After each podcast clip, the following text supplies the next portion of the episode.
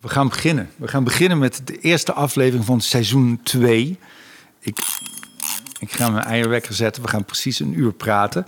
Mijn gast vandaag is Erik Kessels. Uh, een fenomeen.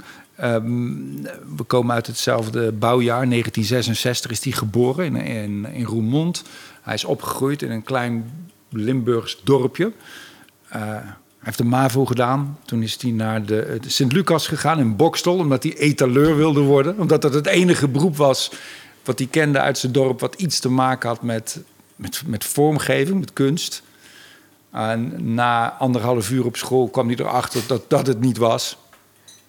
Uh, hij is uh, toen reclameman geworden. Hij heeft in, in, het buitenland gewerkt, in Londen. Hij heeft in 1996 samen met uh, Johan Kramer, uh, Kessels en Kramer opgericht. Dat is uh, ja, een beetje Champions League van de, van de re reclame. hij heeft heel veel prijzen gewonnen. Hij heeft heel veel boeken gepubliceerd. Hij heeft les gegeven op, op, op de Gerrit Rietveld Academie. maar hij heeft zich ook ontwikkeld tot autonoom kunstenaar, beeldend kunstenaar, curator. En ehm, ja, het is weer eens een ideale gast voor ervaring voor beginners. Van harte welkom, Erik. Ja, leuk. Ja, leuk dat je er bent. En wat een bijzondere, dat vind ik wel heel leuk om eventjes over te beginnen. Wat een bijzondere carrièreverloop. Want in, in die podcast probeer ik ook, uh, uh, nou ja, het woord zegt het al, ervaring voor beginners. Om ook beginners te bereiken die misschien vol zitten met allerlei ambities en niet weten hoe en wat. Of misschien ook denken, uh, ja, ik wil dat wel, maar dat is niks voor mij. Het is ook wel bijzonder dat je ergens op een MAVO begonnen bent... Uh, in een klein, ergens, ergens ver weg in Limburg. Ja. En uh, als je dan bekijkt wat je daarna voor weg hebt afgelegd... dat is wel heel bijzonder. Waar, waar begon het voor jou dat je, dacht, dat je ergens snapte wat je wilde? Nou, ja, vanuit mijn uh, jeugd. Ik heb eigenlijk best wel een vreemde jeugd gehad, omdat uh, toen ik uh, elf was, ik had een zus die, is ne die, was, die was negen. En die is toen in een auto-ongeluk omgekomen in het dorp, in Zwalmen. En nou ja, dat een heel verhaal was dat, maar dat, zij stak over met een fiets aan de hand en iemand reed door rood en werd, werd, verblind door het licht, reed niet te hard. Mijn moeder stond aan de overkant uh, te wachten op haar. En, maar ja, dat heeft dus mijn jeugd best wel beïnvloed. Dus ik heb niet echt een soort puberteit gehad. Want ik, ik ben ja, op mijn 11e en 12e begon ik ook heel veel met tekenen. Ik zat gewoon thuis op mijn kamer. En ja, ik had zoiets van: ik wil mijn ouders niet tot last zijn door gekke dingen buiten uit te halen of wat dan ook. Het was meer intuïtief, zeg maar. Mm. En ja, dus ik, ik ben toen uh, echt heel excessief gaan tekenen. En um, ja, dus die MAVO, dat was eigenlijk. Ja, dat was de, de enigste opleiding in de buurt ook waar, je, waar tekenen als eindexamenvak gegeven werd. Dus da daarom ben ik daar toen naartoe gegaan. Ik kon ook naar de HAVO of ergens anders naartoe. Maar ja, ik vond dat wel interessant. En, maar wat je al zei, ja, de, de, mijn, mijn, uh, vanaf mijn vijfde wilde ik eigenlijk al etaleur worden. En, uh, dat heb ik nog nooit gehoord van iemand. nee. ja. Ik had ook een soort tekenwedstrijd van waar je dan een beroep moest. was voor de Rabobank was er een tekenwedstrijd. Dan moest je dan je, je beroep tekenen. Daar had ik me ook zelf als uh, etaleur getekend. Maar ja, dus op die opleiding daar, toen ik 16 was. Dus ik heb echt 11 jaar moeten wachten daarop. En, uh, maar dat was één grote deceptie na een uurtje inderdaad. En, uh, maar kijk, op, op... Wat was de deceptie? Waar kwam je achter? Ja, ik heb, bedoel, je... ik heb geen nagels op mijn vingers. En uh, je moet in zo'n hete bak met onder lampen staan. En dan met, met nylon draadjes moest ik van die doosjes recht hangen... met vier speltjes erin op elke hoek. En dan, ik werd er helemaal gek van. Ja. Ik dacht van, is dit het nou? Ik, ik dacht meer dat dat het echt een soort van. Uh, ja, dat je heel creatief daarbij kon zijn. En dat je ja. alles kon verzinnen. En, uh, maar dat was gewoon uh, een soort van zonnecrème doosjes ophangen. Ja, heel voorzichtig. Ja. Dus elf jaar daar naartoe geleefd en na, na drie kwartier op die opleiding kwam je erachter, dit is het niet. Nee, maar gelukkig hadden ze nog allerlei andere... Uh, ja, dat was uh, die uh, Sint-Lucas, dat bestaat nog steeds, is nu ook in Eindhoven mm. en in Bokstel dan. Uh, maar dat, ja, dat is een heel uh, soort van middelbare creatieve school waar je heel veel verschillende vakken krijgt. En Eh, ja, dus dat, dat, eh, dat was wel heel leuk om te doen. La- later ben ik nog naar de academie gegaan in Breda. Kunstacademie. Maar, ja, maar daar kon ik ook later beginnen. Dus eh, later instromen, omdat Ja. ik die school in Bokstel al gedaan had. Ja.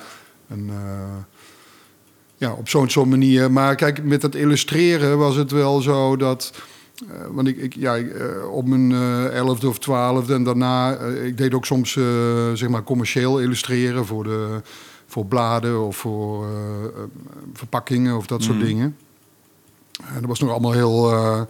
ja, in die tijd was dat echt een soort ambacht nog. En, maar het was ook wel gek dat ik op mijn 14 of 15 verdiende ik soms meer dan mijn vader of zo. Echt Dus, waar? Ja, met zo. illustreren Ja. en met. Maar ja, dat, maar, maar dat overkwam me ook een beetje, omdat ik er gewoon eigenlijk heel eh, excessief in was. En, eh, eh, maar op een gegeven moment vond ik het heel erg eenzaam worden. Van, omdat ik, en ik, ik- soms hoorde ik ook stemmen als je dan zo helemaal met, je, met muziek en met tekenen bezig bent. En dat soort rare psychose waar je Ja. af en toe in komt en zo. En toen, toen dacht ik van.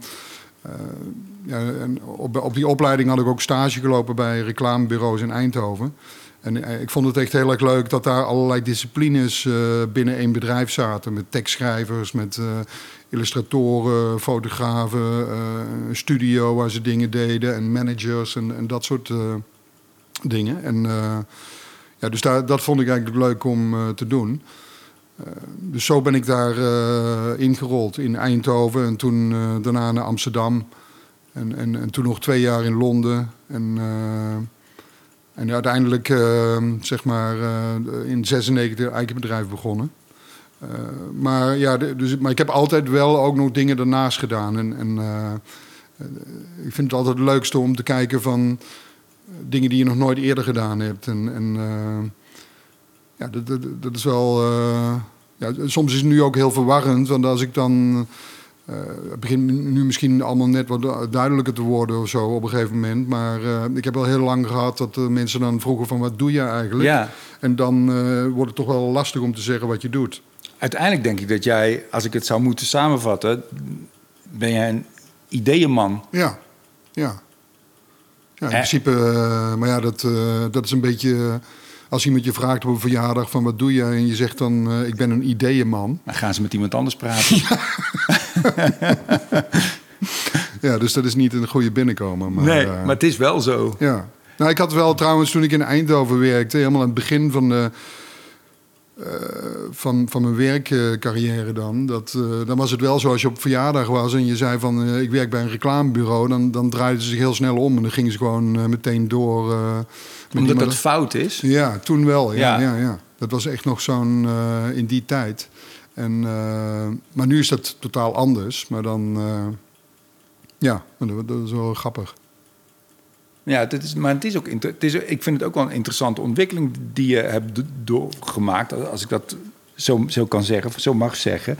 Want het is natuurlijk ook wel heel anders of je, of je ideeën ontwikkelt in opdracht of autonoom. Omdat jij ze wil vormgeven, die ideeën. Dat is natuurlijk ook wel een groot verschil. Ja, ja soms. Mensen vragen ook wel eens van. Maar eigenlijk is dat ook eh, bijvoorbeeld binnen het maken van reclame en commerciële opdrachten.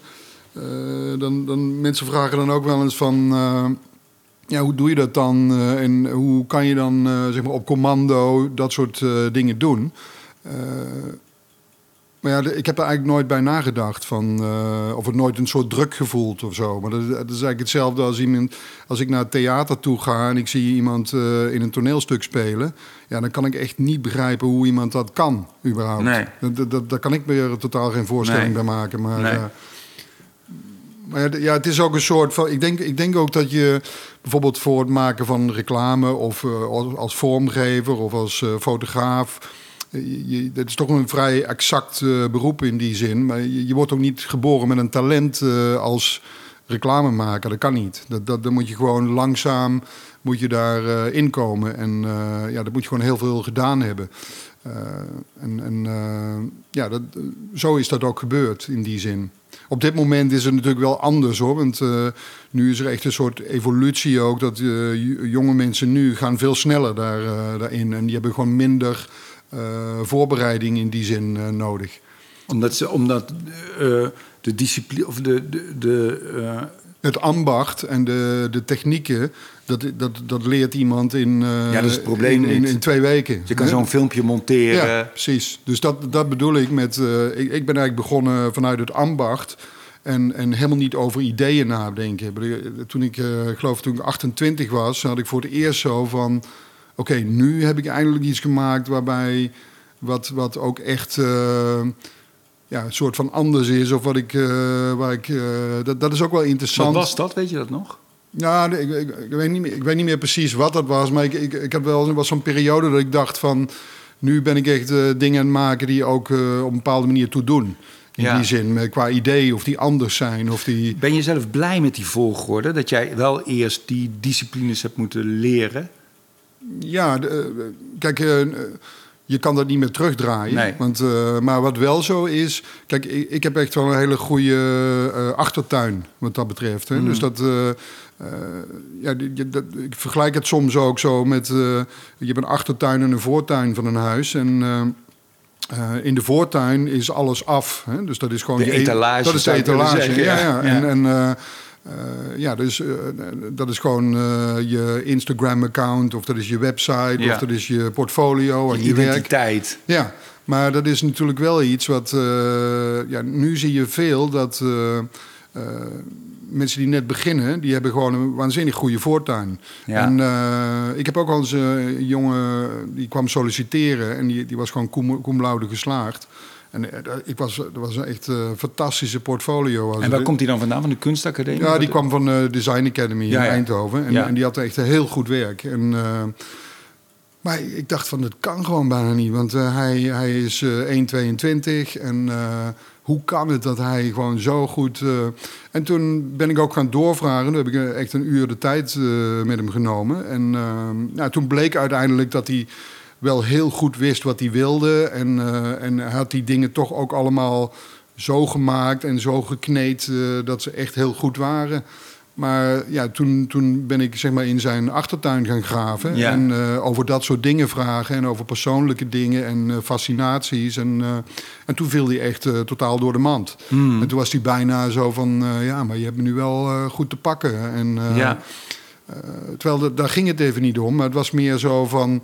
eh, ja, het is interessant. Want je, je, kan, je, je kan niet in een voortuin beginnen. Heb Nee. ik het idee van, eh, oké, dat- mensen beginnen daar nu, maar ze moeten dan gewoon naar hun achtertuin gaan, naar, weet ik veel, eh, dat zijn gewoon ook trauma's uit je verleden, fascinaties, troep die je nog hebt liggen in je hoofd ergens, of gewoon dat soort, ik bedoel, een achtertuin is gewoon iets waar mensen zich voor schamen vaak. Hè? Dus dan, eh, dan bouwen ze een hek rondomheen, er liggen allemaal onafgemaakte projecten.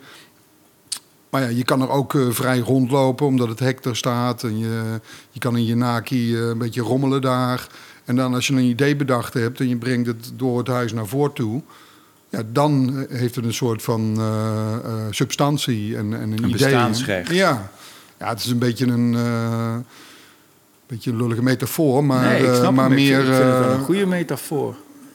Kijk, en, en ehm, ja, ik heb het er ook vaak met eh, mensen die beginnen over. Hè? Dus in workshops en dat soort dingen. Ehm, ik doe ook een workshop, dat heet dan eh, The Embarrassment Show. En dan moeten gewoon mensen... Dat is bijna een soort EE-meeting... waarbij iedereen in een kring zit... En dan eh, moeten ze echt vertellen over hun eh, embarrassment. En dan de eerste Ja. twee, drie, die gaan gewoon nog iets lulligs over hun ex-vriendin vertellen. Maar dan komt er opeens een heel heftig verhaal bij iemand. En, en iedereen gaat dan, eh, dan ga ik iedereen langs. En de, degene die, die mensen die begonnen zijn, die willen dan heel graag nog een keer. Omdat ze gewoon dan het echte verhaal vertellen. En, en dan vraag ik hun om daar iets mee te gaan doen. Met, dat, ja, met, met zo'n schaamte die ze hebben over iets. En, Ja. eh, en, en ja, dat zijn vaak hele goede werken. Omdat ze Ja. eh, eh, creatief zijn. En zij kunnen juist eh, ja, met hun frustratie of met, hun, eh, met iets waar ze zich voor schamen... kunnen ze iets maken. En eh, ja, dat is eigenlijk een beetje een soort techniek om dan eh, heel bewust die eh, achtertuin in te kruipen. Ja. Eh, ja. Hoe, en hoe zijn, zijn er nog meer dingen waarop je, waarmee je die achtertuin voedt en, en eh, laat bloeien, groeien dat, en dat die er mag zijn? Wat, wat moet je doen als jong Ja, kijk, eh, ik denk dat je ook. heel veel is het. Het is natuurlijk heel vaak zo dat mensen die in welk gebied ze ook werken, hè, of het nou in film of in muziek of in uh, welk creatief gebied dan ook. Wat, wat wel veel mensen doen, is dat ze heel veel kijken naar andere dingen die gemaakt worden. Mm. En, en eigenlijk moet je dat niet zozeer doen. Je moet wel weten wat er speelt, heb ik het idee. Maar je moet niet te veel inspiratie uit, een, uit werk halen wat in, in hetzelfde gebied zit. Ja. Terwijl als je iets haalt wat echt buiten je, ik bedoel, een, een conversatie op straat, een, uh, iets wat je vindt ergens, of, uh, of je hoort iets vreemds, of, uh, of je gaat in een ander vakgebied, vind je iets heel vreemds, en, en dan breng je dat weer naar binnen. in jouw eigen vakgebied. Mm. En, en, dat is ook een soort manier om, om dat een beetje te, door elkaar te schudden. En, Ja. en het gekke is ook bijvoorbeeld. Uh, wat jij, waar jij het net over had, met uh, als je dingen moet bedenken op commando dan. Ik bedoel, mensen vragen dan van ja, hoe doe je dat dan? Maar eigenlijk, eigenlijk zijn er ook maar twee smaken in die zin. En dat is dan, tenminste, dat, dat merk ik heel vaak van. Of er is een soort gesprek met een opdrachtgever. En dan in die vijf minuten of, in die, of na vijf minuten in het gesprek heb ik echt het idee al.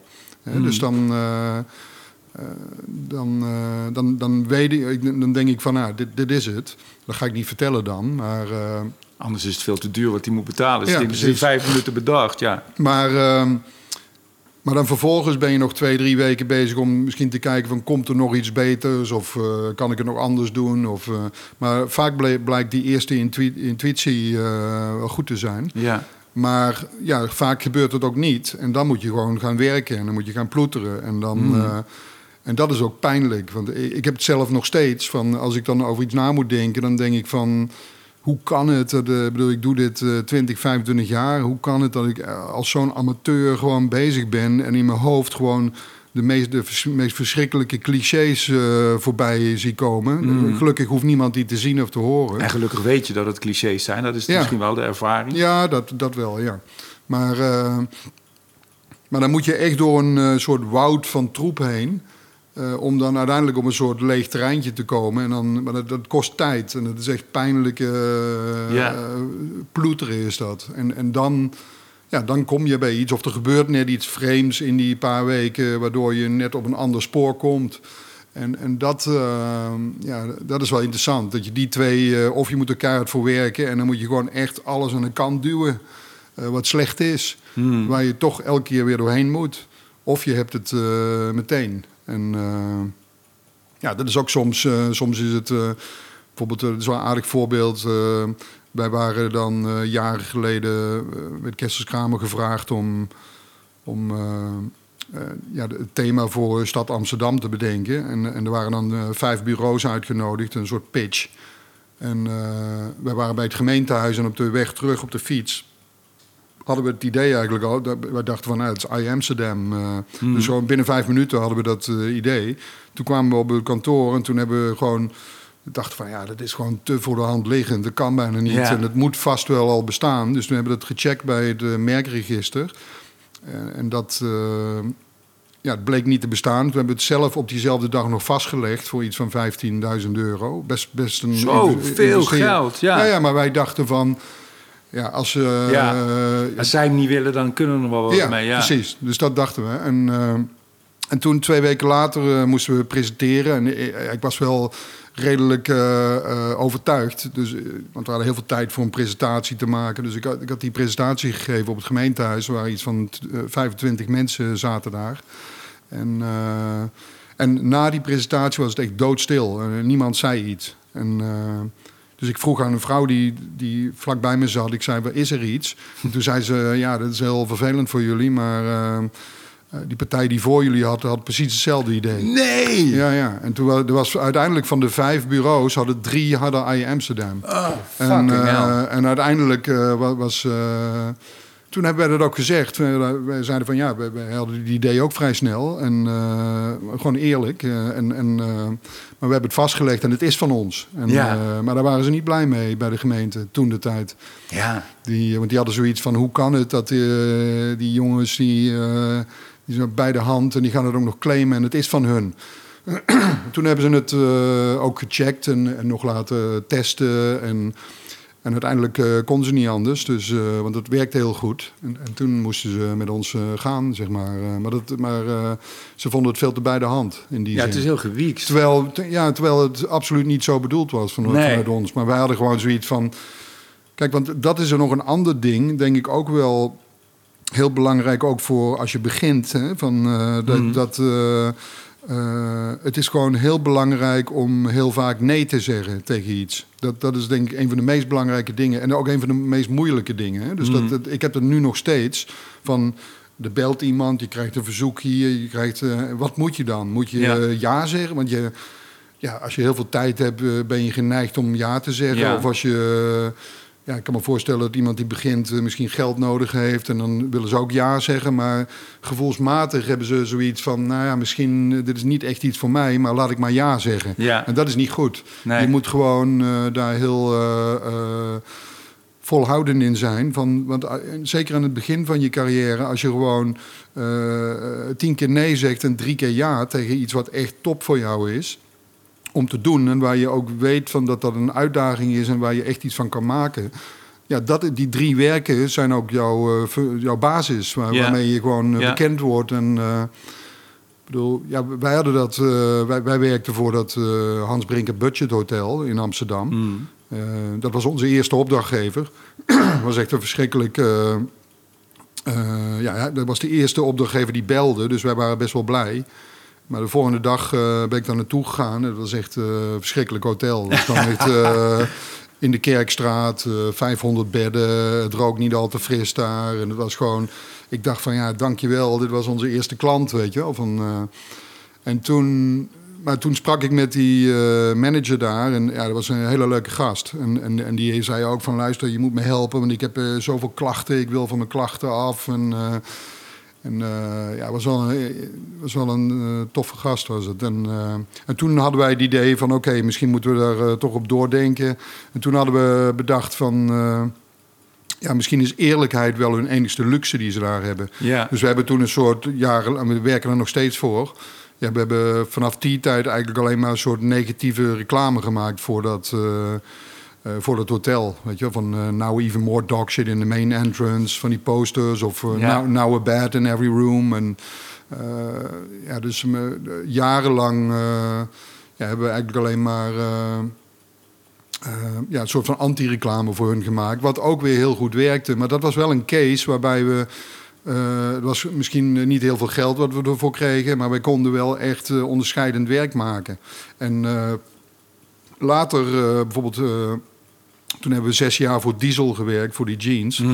En dat was ook echt eh, te gek werk wat we daarvoor konden maken. Maar dat kwam eigenlijk weer door dat eh budgethotel, Ja. omdat daar ironie in zat. Ja. En zij vonden Dat dat hadden dan je al smoel eigenlijk. ja, maar, Ja. maar door, eh, maar niet, want bij- in die periode waren er ook een aantal hele grote opdrachtgevers die belden. En, eh, maar wij hadden zoiets van, ja, dit, dit, hier zit geen uitdaging in. En, Ja. eh, en eh, ja, die- dan eh, zeiden we gewoon eerlijk, want dan moet je ook mee uitkijken dat je niet arrogant lijkt dan. Maar we zeiden gewoon van, ja, wij, wij zien niet, niet eh, hoe we dit kunnen omdraaien of hoe we dit Ja. kunnen, iets goeds daarvan kunnen maken. Want dat is denk ik wel ingewikkeld als je een jonge maker bent om te weten, om überhaupt te weten wie je bent als, als, als ideeënpersoon of waar, waar, waar je kracht ligt, wat je identiteit is. Maar dat gebeurt denk ik allemaal. Daarom moet je kloten in die achtertuin, Ja. want daar kom je erachter. Ja, en, en je moet ook op je intuïtie. eh, kijk, als jij een eh, opdracht krijgt en je eerste gevoel is van, ah nee, dat heb ik al een keer gedaan, of Ja. dat eh, is niet een, dan, dan moet je dat, dan moet je daar wel eh, in blijven geloven. Je moet het niet, je moet, je, je moet jezelf niks aanpraten van, ah ja, want ik had toch het geld nodig. En, eh, want kijk, voor een creatief iemand is het belangrijk van. Kijk, je bent net zo goed als je laatste werk, bij wijze van spreken. Dus en als dat eh, al drie keer een soort compromis is met een klus, ja, dan, Hmm. dan de vierde klus die je daarna krijgt, dat is echt niet meer een geweldige klus dan. Want je, dat is ook iets wat je zelf moet opbouwen en eh, waar je moet geloven. En eh, ja, dat. Ja, je kompas is daarin heel belangrijk, een soort waarachtig kompas. Ja. Ja, maar de- kijk, eh, daarom is het echt heel belangrijk om eh, nee te zeggen. En, eh, en eh, dat klinkt heel. En, eh, ik- mensen die kijken me ook altijd aan van ja, maar als ik het, als ik het nodig heb of ik. eh, maar ik bedoel, de kracht om. Je haalt er ook wel een enorme kracht uit. Hè? Van, eh, wij hebben bijvoorbeeld ook een keer.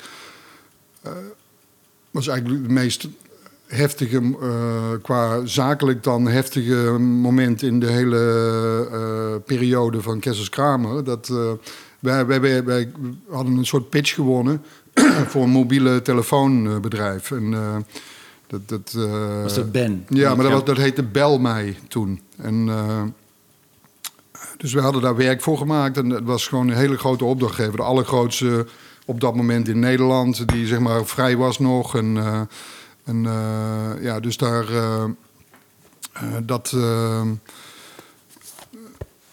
ja, uiteindelijk hadden we daar, was al iets van 60 eh, eh, procent van ons inkomen, die opdrachtgever. Dat is een grote, ja. Ja, en, en toen, want we waren iets met 15 of 20 mensen. En toen eh, was het. eh, toen had iemand die naam niet goed gedeponeerd. eh, want er was Bell Company, die hadden daar lucht van gekregen. En zij zouden dan vier, vijf maanden de- later live gaan.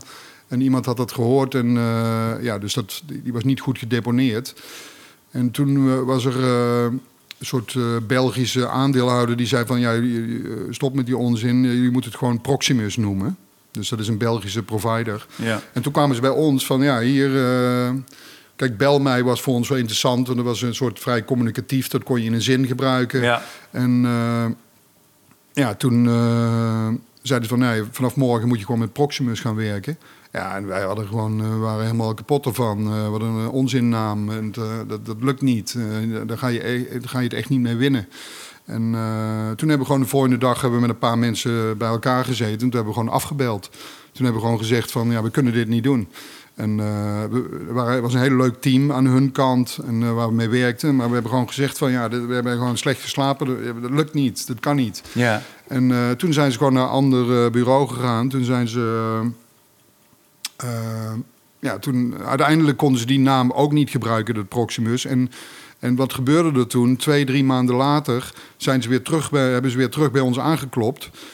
Eh, en toen zeiden ze van ja, we hebben nu eh, geen naam. Eh, dus, maar we willen wel nog een keer met jullie proberen en graag werken. Van, en nu mag je gewoon een naam zelf bedenken. En, of mag je.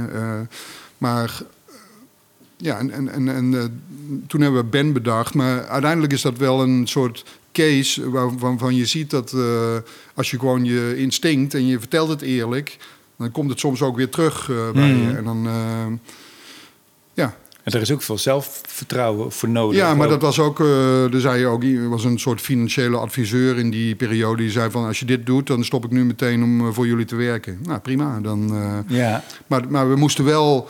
Kijk, ik denk als je in je eentje bent en je moet dan zoiets beslissen, dan weet ik niet of je dat makkelijk kan of zo. Dan moet je wel heel eh, sterk staan. ja. Maar als je met een aantal eh, Gelijkgestemden. Ja. bent, ja, dan is dat. eh, ja, dat, dat was wel een enorme power. En, eh, Maar het klinkt alsof je heel veel, en dat, dat is ongetwijfeld zo, anders zou je niet op dit punt komen waar je nu komt, dat je echt heel veel goede beslissingen hebt genomen. Maar zi- zijn er ook st- stomme dingen die je gedaan hebt in de loop der jaren, vakmatig?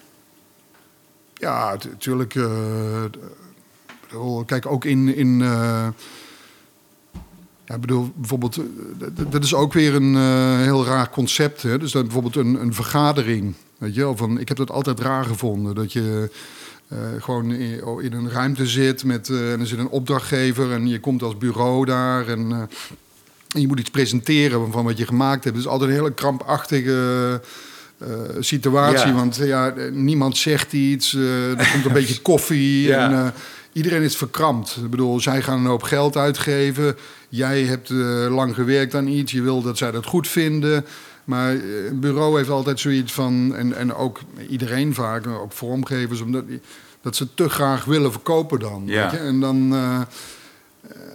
ja, en, en dan zitten ze gewoon heel verkrampt en dan hebben ze die ideeën en dan, en dan zonder iets te zeggen gaan ze meteen in dat idee van dit is het. Weet je wel, zo van... Ja. eh, maar ja, ik heb ook wel in vergaderingen echt hele domme dingen gezegd. Van bijvoorbeeld, eh, dat was ook toen toen wij met dat telefoonbedrijf begonnen, met, met uh, Bel mij, hoe heette dat toen? Ik had toen een logo gemaakt voor hun. En dat was gewoon geschreven, want ik dacht van dat moet gewoon persoonlijk. En als je straks thuis komt, bel mij. Ja. Dus ik wilde dat uh, schrijven. En uh, uh, en, en zij wilde het niet. Ze was al een paar keer terug. En, uh, nee, nee, en, en toen was ik gewoon... Ik werd ook uh, gedwongen in die vergadering. Van, ja, ik, ik werd gewoon in een hoek. Het dreigde gewoon niet dat te worden. Ja. En toen zei ik... dacht, ja, ik, ik was gewoon desperaat. En ik, ik, dacht van... Wat kan ik nu nog verzinnen om dit door te krijgen? En toen zei ik ook van... Ja, je moet ook zien dat het gewoon... Als het zo geschreven is... Het lijkt een beetje... En die krullen lijkt een beetje op een telefoonsnoer. Ja. En toen had ik dat gezegd. En toen, uh, mobiele ja, en, en, toen had ik het gezegd. En toen begon iedereen te lachen ook. en, uh, maar gelukkig dacht iedereen dat ik een grap maakte. Maar, Ja. maar ik, ik, ik, ik uh, bedoelde het echt. Van, Ja. maar ja, een, een, een fractie van een seconde, omdat ik het eruit flapte. Ja. En ik, maar ik had het echt als een soort verweer bedoeld. En, Ja. en, en, maar gelukkig, iedereen lachte en vond het een geweldige grap. En, en, en, maar toen was het daarna was ook meteen klaar met het hele ontwerp. En, uh, Ja. Maar iedereen dacht van dat ik het deed als een soort van afsluiting van die uh, ja. discussie. Maar dat was het dan ook echt wel. Maar ja, dat soort. Uh, maar, maar soms is het ook wel weer interessant dat je gewoon. Je moet gewoon eerlijk zijn in die zin. Van, ook ook als je nerveus bent, als iets. zeg dan gewoon van. Ook in een vergadering, zo van. Voordat je überhaupt iets zegt van. Zo, ik ben wel echt enorm nerveus. Ja. Dat moet je gewoon zeggen. En, Ja. maar dat is natuurlijk niet professioneel of zo. Nee. Of dat soort dingen. Maar het, het is gewoon belangrijk om daar heel open in te zijn. En, Ik heb één keer een, een, film geregisseerd en ik had dat nog nooit gedaan. Ik had wel veel als acteur op de set gestaan, maar nooit als, als Ja. regisseur helemaal. En dan heb je natuurlijk ook een heel fijn team om je heen. Met een ervaren cameraman en een opnameleider en allemaal mensen. Ja. En ik dacht ook van tevoren, als ik iets niet moet doen, is me slimmer voordoen dan ik ben. En als, Nee. je, als, je, als je het niet weet, moet je zeggen dat je het niet weet. En dan krijg je ook hulp. En Ja. dat is een enorme fout die je kan maken. Dat je op de macho tour gaat Ja. en eh, op de bluff absoluut. dan val je door de mand. En denk ik niet zozeer als je zegt dat je het niet weet. Er zijn altijd mensen die willen helpen. Ja, zeker ja. Is, zou je met dat... Ja, ik, ik heb wel het idee dat jij meteen best wel op een heel goed spoor zat vanaf het eh, begin. Maar dat is nu natuurlijk de korte samenvatting van, van, de, van dat verhaal. Lijkt dat zo? Zou je dat ventje van toen jij twintig was... of toen je in Boksel op school zat... eh, en nu ben jij 54... wat, zou je tegen hem zeggen? Nou ja, kijk, uh, het is, uh, belang, bedoel, in, in die tijd, uh, kijk, nu hebben mensen de kans natuurlijk om, uh, doordat dat ambacht gewoon allemaal veel gecomprimeerder is en dat ze dat in een kortere tijd kunnen doen, kunnen ze gewoon meer aandacht aan ideeën besteden. Ja. Dus dat, kijk, inmiddels is. Ja, wij leven in een, in een, in een soort periode waarbij alles gecomprimeerd is. Hè? Van, uh, we, we, zien meer foto's nu voor de lunch dan iemand in zijn hele leven in de 18e ja. eeuw. Meer uh, naakte vrouwen in een dag dan vroeger mensen in hun hele leven. Ja, precies. En, uh, en ook bijvoorbeeld, uh, wij zijn denk ik nu meer bezig, meer tijd kwijt met het deleten van dingen dan met het maken van dingen. Hè? Ja. Dus dat uh, zou je ook, ik weet het niet zeker, maar ik denk het wel. Want Mm. ik, ik, zat laatst ook naast een vrouw in een vliegtuig en die was in de 70, die was naar Portugal naar kleinkinderen geweest en die, ja, die had 5000 foto's gemaakt op een Ja. iPad. En die, uh, in die, in die, op die vlucht heeft ze, er, uh, heeft ze de helft, 2500, heeft ze weggegooid. En, en ik, ik, sprak er met haar over. En, maar wie had dat ooit gedacht dat iemand van 70, zeg maar, uh, 2.500 foto's uh, op anderhalf uur tijd of twee uur tijd weggooit. Ja. En, en edit. En uh, wij, wij, zijn gewoon editors geworden. Ja. En, maar dat betekent dus ook dat. En, en, en, en dingen worden ook alleen maar. alles wordt gekopieerd ook. Hè. Ik bedoel, niet, niet, op een niet op een foute manier, maar bijvoorbeeld het maken van beelden of het maken van.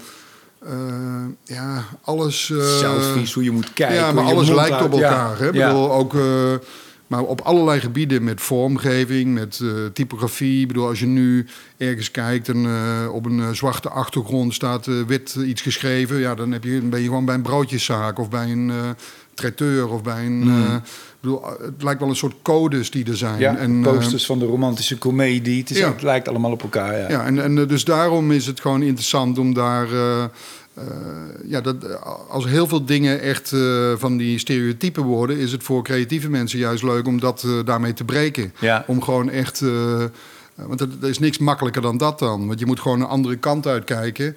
Maar wel eh, beginnen met een idee. En Ja. met, eh, dat je. eh, ja, want heel veel mensen vervallen meteen in een uitvoering. Omdat het heel verleidelijk is om maar meteen een foto te maken. Meteen de computer open te klappen. meteen iets te gaan maken. Want het heel makkelijk is om iets te maken tegenwoordig. Maar, maar om, ja, om iets te bedenken is veel lastiger. Maar ik denk wel dat ideeën eh, deze periode altijd overleven. Weet je? wel. Mm. Van, omdat dat, eh, dat is ook het enigste waar eh, mensen echt nog. ja, waar je nog geld mee kan verdienen. Hè? Bijvoorbeeld, Ja. bij spreken. Ja. Wat, wat, is, wat zijn manieren om je ontvankelijkheid voor ideeën te versterken of te helpen? Dat ze tot, tot je komen, de ideeën. Hoe doe jij dat? Ja, dus dat is zeg maar dat je de. Want je hebt dan een idee en op een gegeven moment moet je het idee ook een klein beetje vormgeven. Maar heel veel mensen eh, beginnen al te snel met het vormgeven van het idee. Terwijl als je eh, die periode helemaal verlengt en oprekt... en tot op het allerlaatste moment dat je nog heel even de tijd hebt om het eh, vorm te geven... dan, dan rek je die tijd. En dat is wel interessant, omdat je gewoon... En, en, en eh, in die periode moet je alleen maar twijfelen ook, vind ik. Van, eh, omdat als ik dan... eh, iets bedenk, dan ik ben echt alleen. Ik, ik weet, ik ben er totaal niet zeker over. En ook niet. maar ik hoef het niet tegen iedereen te zeggen dat ik niet zeker ben. Maar ik, ik heb wel zelf dat gevoel. Ik hoef het niet uit te stralen. Maar van binnen voel ik dan ja, totale onzekerheid. En, eh, en ja, dan laat ik aan heel veel mensen zien. eh, wat denk je hiervan? En dan slijp ik het weer wat bij. En dan maak ik, of ik maak het nog extremer. Of eh, dat soort. en dan. totdat ik echt net voor het einde ben. En dan heb ik zoveel meningen en moed verzameld. dat het dan. ja, het boek wordt dan gesloten. En dan voer ik het uit. En, en dan. draait het ook helemaal om. Want dan ga ik er gewoon, dan ben ik er heel zeker over.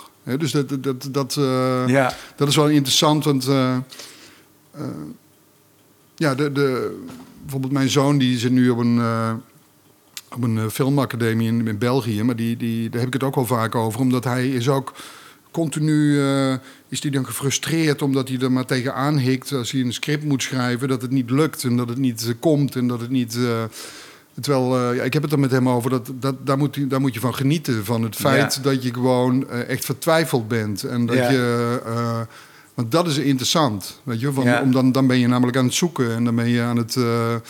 kijk, als je het hebt, dan heb je het. Maar, Ja. de, maar de, ja, die, die periode van experiment. En, en, dat is interessant om dat heel erg op te rekken.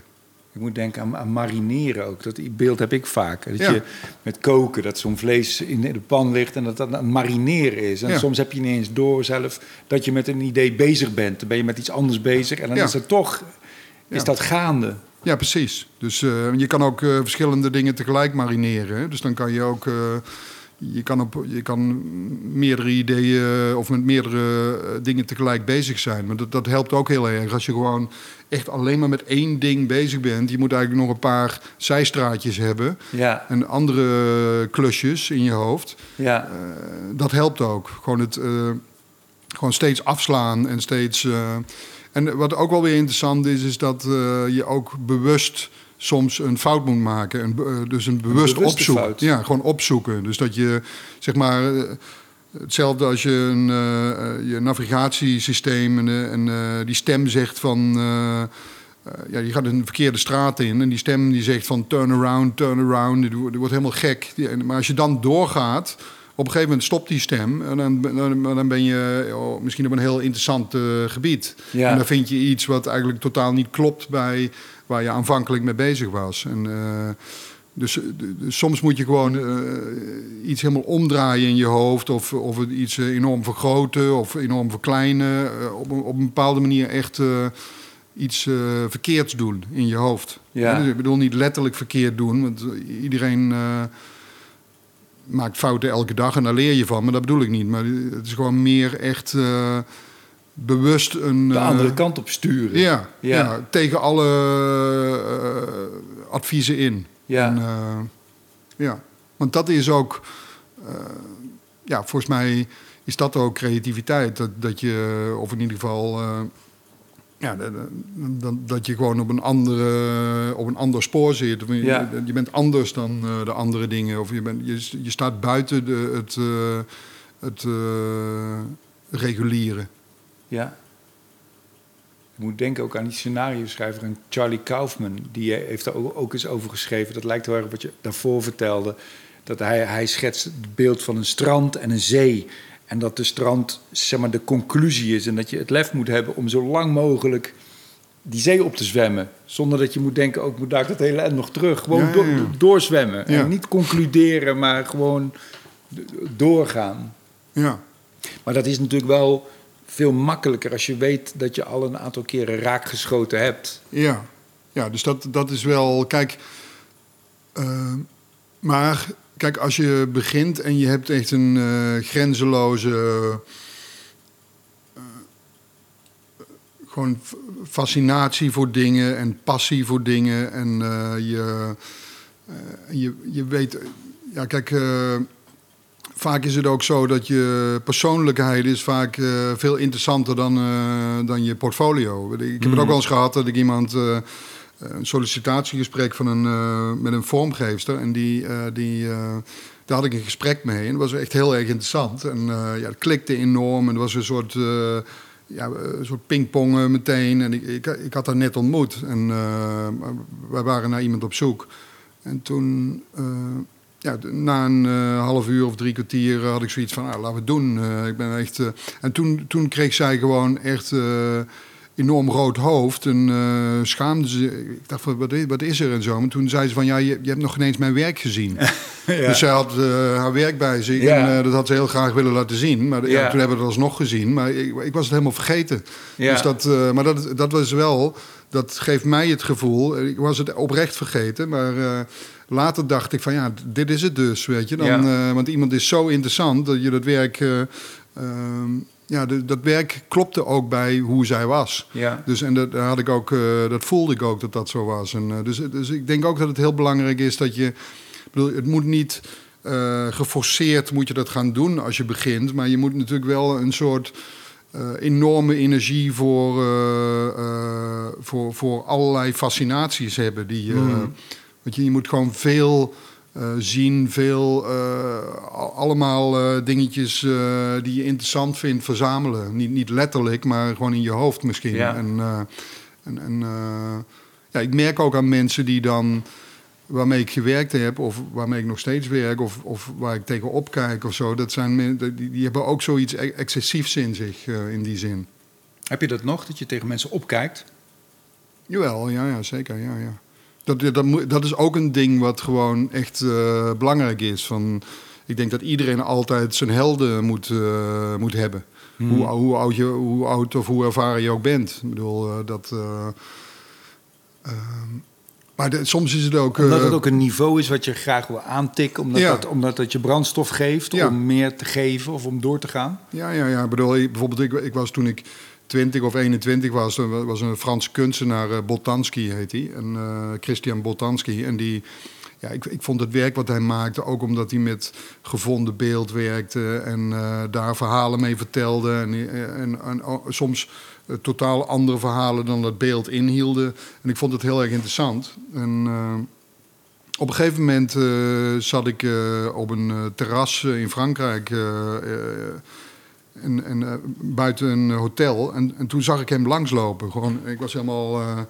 en en toen liep hij dat hotel in. Dus ik dacht van, fuck, nu moet ik echt... eh, dus ik, ik had ook geen... eh, ik wilde dan een boek van, mez- van mezelf aan hem geven. Of dat wilde ik daar neerleggen voor hem. Dus ik ben gewoon... Ik had niks bij me. Toen ben ik gewoon in, die, in dat eh, stadje was een boekwinkel waar ik wist dat ze wel iets van mij hadden. Dus toen heb ik iets gekocht daar van mezelf. Vrij pijnlijk. Toen heb ik het gewoon een bericht ingeschreven voor hem. En toen heb ik uh, dat naar die receptie gebracht. En toen zei ik van, kun je dat voor uh, hem uh, afgeven? Of kan ik het neerleggen in zo'n pigeonhole? En, en toen zei, zei van, die, zei die vrouw achter de receptie van... Ja, hij, hij logeert hier helemaal niet, hij is hier helemaal niet. Shit. Dus had ik dat boek gewoon helemaal...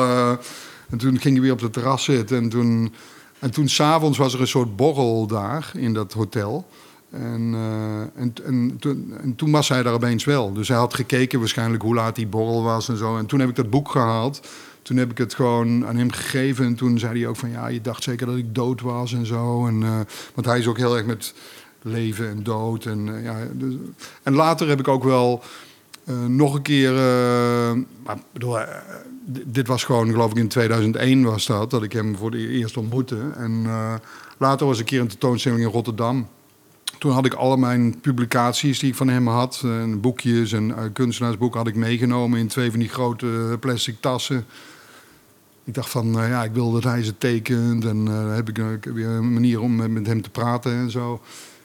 En toen ging die tentoonstelling open en ik was gewoon ook te, te ik wilde te graag, weet je. Dus ik ging ook meteen met die tassen naar hem toe. en ik zei van, ja, kun je dit voor mij En toen zei hij, nee. Toen zei hij alleen maar nee. En, en uh, later, ja, het was iemand anders die had hem gesproken. En die zei van ja, hij is heel erg. Hij, hij, en toen had hij dat verhaal ook weer van Frankrijk verteld. En, en toen kwam hij weer naar me toe. En toen. En, en ja, vorig jaar heb ik hem ook nog ontmoet hier in Amsterdam. En toen, toen zijn we gewoon samen naar de kroeg gegaan, gewoon in Amsterdam. Mm. En, dus dat is wel, het is wel, bedoel, het is niet een, zo, het is niet mijn vriend of zo. Of een, maar het is wel grappig dat je gewoon.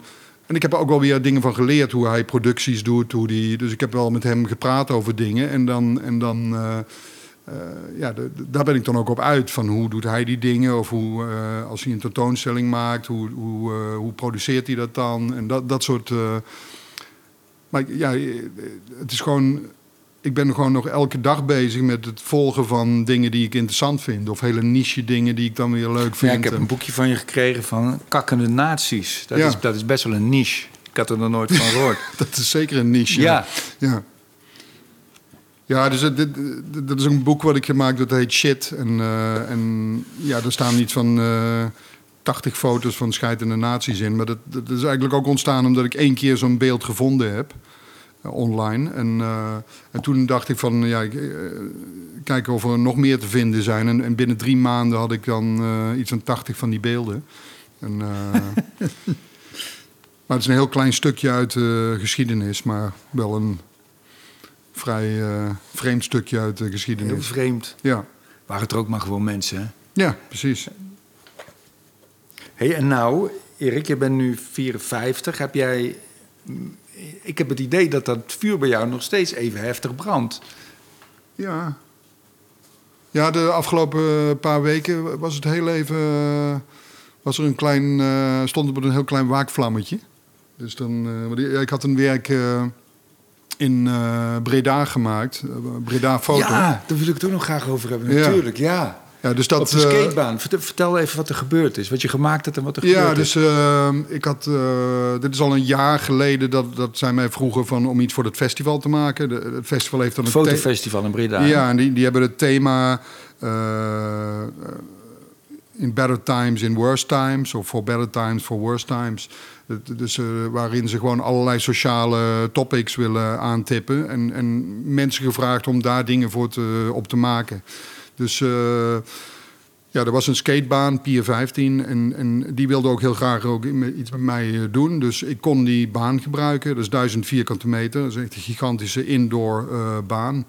En ja, toen heb ik eigenlijk bedacht, omdat ja, om iets te doen met, cosmetische, met cosmetische chirurgie. En ook met het feit van hoe wij tegenwoordig eigenlijk niet meer blij zijn met wie we zijn. Ik bedoel, uh, tieners die filters gebruiken op hun selfies, mm. hun lippen oppompen, hun ogen liften, gewoon snel iets eroverheen doen en het dan plaatsen. En eigenlijk iedereen doet dat. En, en, uh, maar ja, ook, ook hoe. Uh, en eigenlijk worden die filters, die kruipen we heel dicht tegen cosmetische chirurgie aan. Mm. En ik wilde het eigenlijk maken als een soort spiegel van de maatschappij. Van waar we mee bezig zijn. Of je nog nog wel blij met je rimpels uh, mag zijn of niet. En, uh, dus ik had, uh, iets van Ja, in de 800... kern heel menslievend eigenlijk, wat je wilde maken. Ja, Ja. ja. dus eh, het idee was van... eh, ik heb eh 800 foto's online gevonden van eh, eh, vrouwen... en ook een aantal mannen die eh, heftig hun gezicht verbouwd eh, hadden. En dat is dan in een algoritme ge- eh, gegaan... Door, om, om eh, iets van 60 eh, eh, ja, fictieve gezichten te krijgen. Ja. Maar wel verbouwde gezichten natuurlijk. Ja. En eh, die liggen op de grond van die baan. En eh, elk portret is eh 4 bij 4 meter. En in zes weken tijd zouden die skaters eh, gaan er overheen. En zou ja, die gezichten gewoon weer een natuurlijk verval krijgen. En dat hebben we ook getest. eh tijd daarvoor. Van hoe dat eh, er echt uitziet. eh, Destroy my face, heet ja, het toch? ja, en Ja. ja.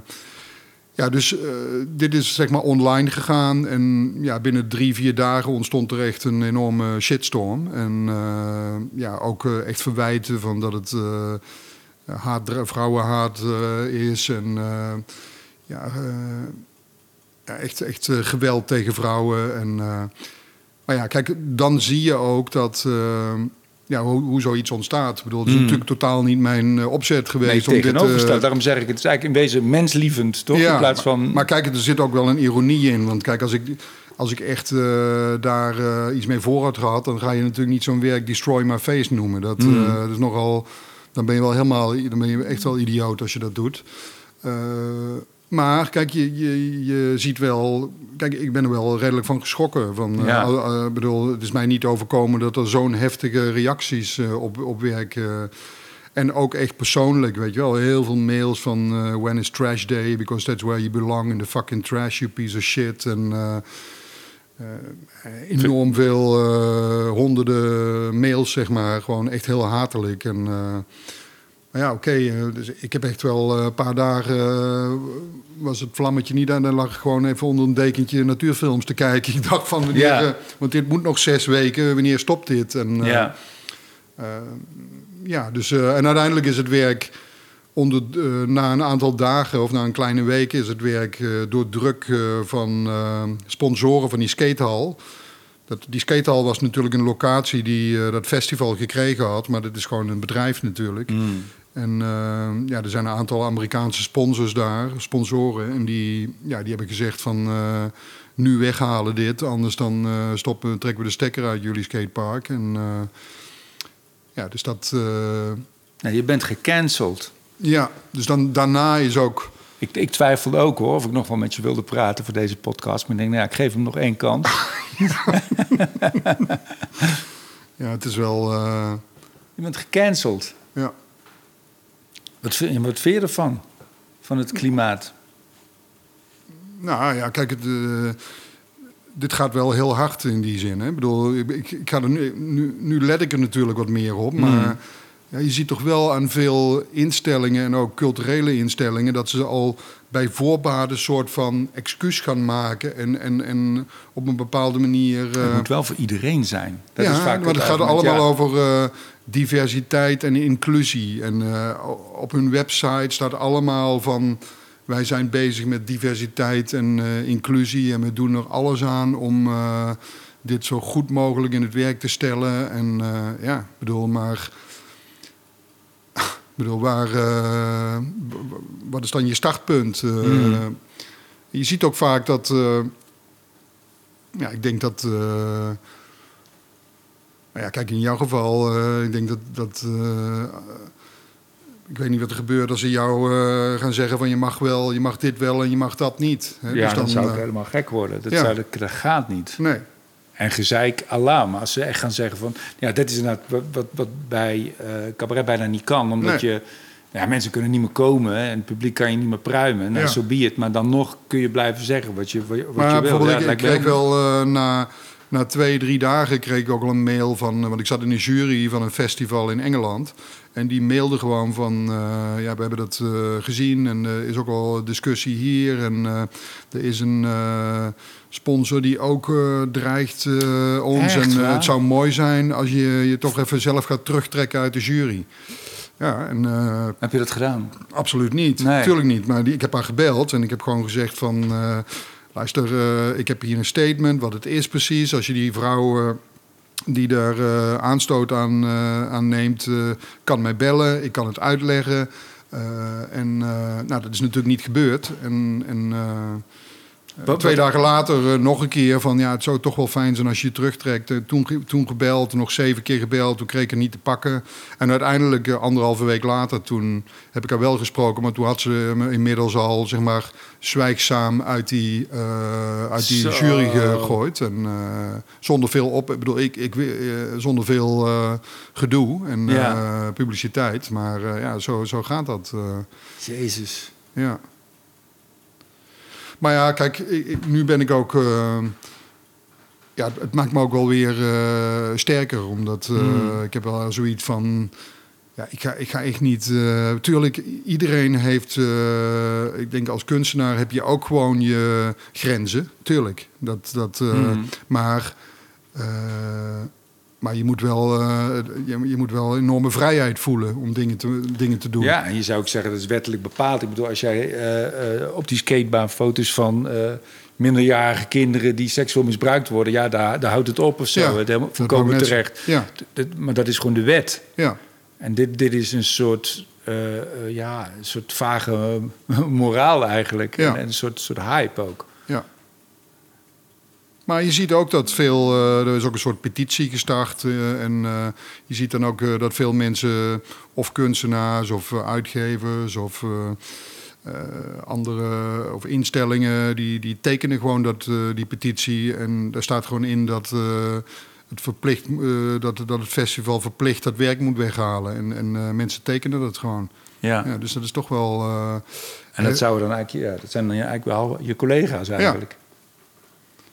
Maar ja, dat, kijk, ik, ik- sta er ook wel een klein beetje, eh, hoe, hoe gek het ook klinkt, ook wel een beetje buiten. Maar eh, in de zin van, ik zie het nu ook zo van, eh, ja, kijk, dit gebeurt er. eh, het, ik bedoel, het is mij dan overkomen, maar ja, dat werk is weggehaald door een commercieel belang. Hmm. En, dus daar, daar, ik wil niet dat dat skatepark eh, omver valt. Want het zijn gewoon eh, eh, leuke mensen daar. En daar heb ik eh, een jaar lang mee gewerkt voor dit. Maar Zou je nog reclame willen maken voor die bedrijven die nu dat kunstwerk hebben ervoor hebben gezorgd dat het kunstwerk is teruggetrokken? nee, nou ja, dat, kijk, dat is natuurlijk ook iets waarbij. Kijk, de, ik weet ook niet of het letterlijk met dat bedrijf dan te maken heeft. Hmm. Want kijk, ook online is er zoiets van.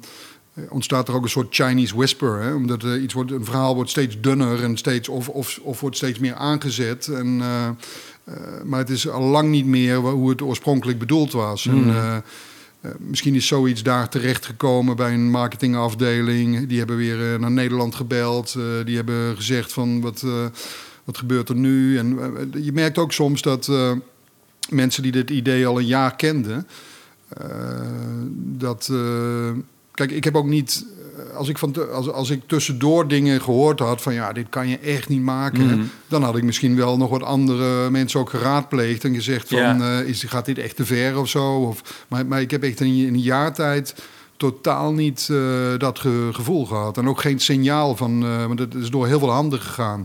Ja. En, eh, maar het grappige is ook van dat sommige mensen die dat ook gezien hebben vooraf, voordat de, de hele tumult ontstond, was het gewoon oh, te gek, te gek. En Ja. toen ontstond het tumult en toen waren ze zo van, ja, maar waarom moeten die skaters daar eigenlijk overheen? En, Ja. ik had al zo'n voorgevoel, ja. precies. Maar ja, dat... Ja, ik denk het beste is je er toch eigenlijk geen ruk van aan te trekken in Nee. het vervolg. Omdat je, waar we het al eerder over hadden, is je, is je kompas, je intuïtie. En eh, dat, die, die moet eigenlijk wel intact blijven. Want als je de hele tijd gaat denken Ja. van... mm, Ja, Maar dat zou ik ook wel willen, natuurlijk. Maar wat er wel natuurlijk gebeurt, is dat. eh, eh, kijk,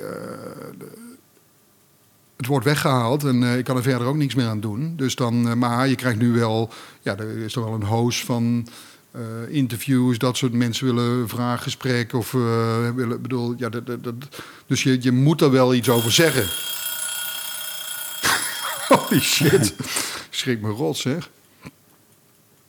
Dit was hem al, of... ja dit, wa- dit, Je moet er wel iets over zeggen. Ja. Ja, ja. Nou, dat heb je bij deze gedaan. Want je bent niet echt, je hebt nog niet bij Jinek of op één gezeten, of wel, met dit verhaal? Nee, maar er was wel, uh, er was wel uh, enigszins al uh, sprake van. Ja. Maar kijk, in de kranten en in de media daarna is het wel redelijk, toch wel, heb ik wel veel bijval gekregen. Ja. En Ja. toen zeiden ze ook van, ja, die mensen die de petitie getekend hebben, die hebben elkaar wel wat uit te leggen en, in de komende tijd. Ja. Maar ja, het. uh, het kijk, het is niet. Uh, dat is misschien om, om uh, af te sluiten, maar de, het is niet de positieve energie waar ik mee, mee nee. bezig wil zijn. Ik bedoel, Nee. ik, heb, ik heb nog nooit iets uit een soort negativisme gemaakt of zo. Nee. Van, voor mij komen die dingen, die projecten altijd uit, uit een soort passie voort. Ja. En, en ja. Uh, het, het, het, idee om een soort interactieve installatie te maken waarbij uh, er langzaam uh, de, de, de, de rimpels ontstaan doordat die skaters eroverheen gaan. Ja, dat, dat was het idee. En, Ja. maar ja, dat, dat, als je dat zo framet dan, en als je het ook alleen maar zo ziet, dan kan ik me voorstellen dat mensen denken van wat, wat is, die, waar is die gek mee bezig? Ja. Maar ja. Dankjewel. Ik, ik ben nog nooit zo stil geweest. In een, ik heb nooit zo weinig gezegd. En dat komt niet omdat jij zoveel uh, praat, maar omdat het zo in, super inspirerend is. Heel erg, uh, heel erg bedankt. Ja, jij ook. Ja. Was leuk. Dank je. Dankjewel.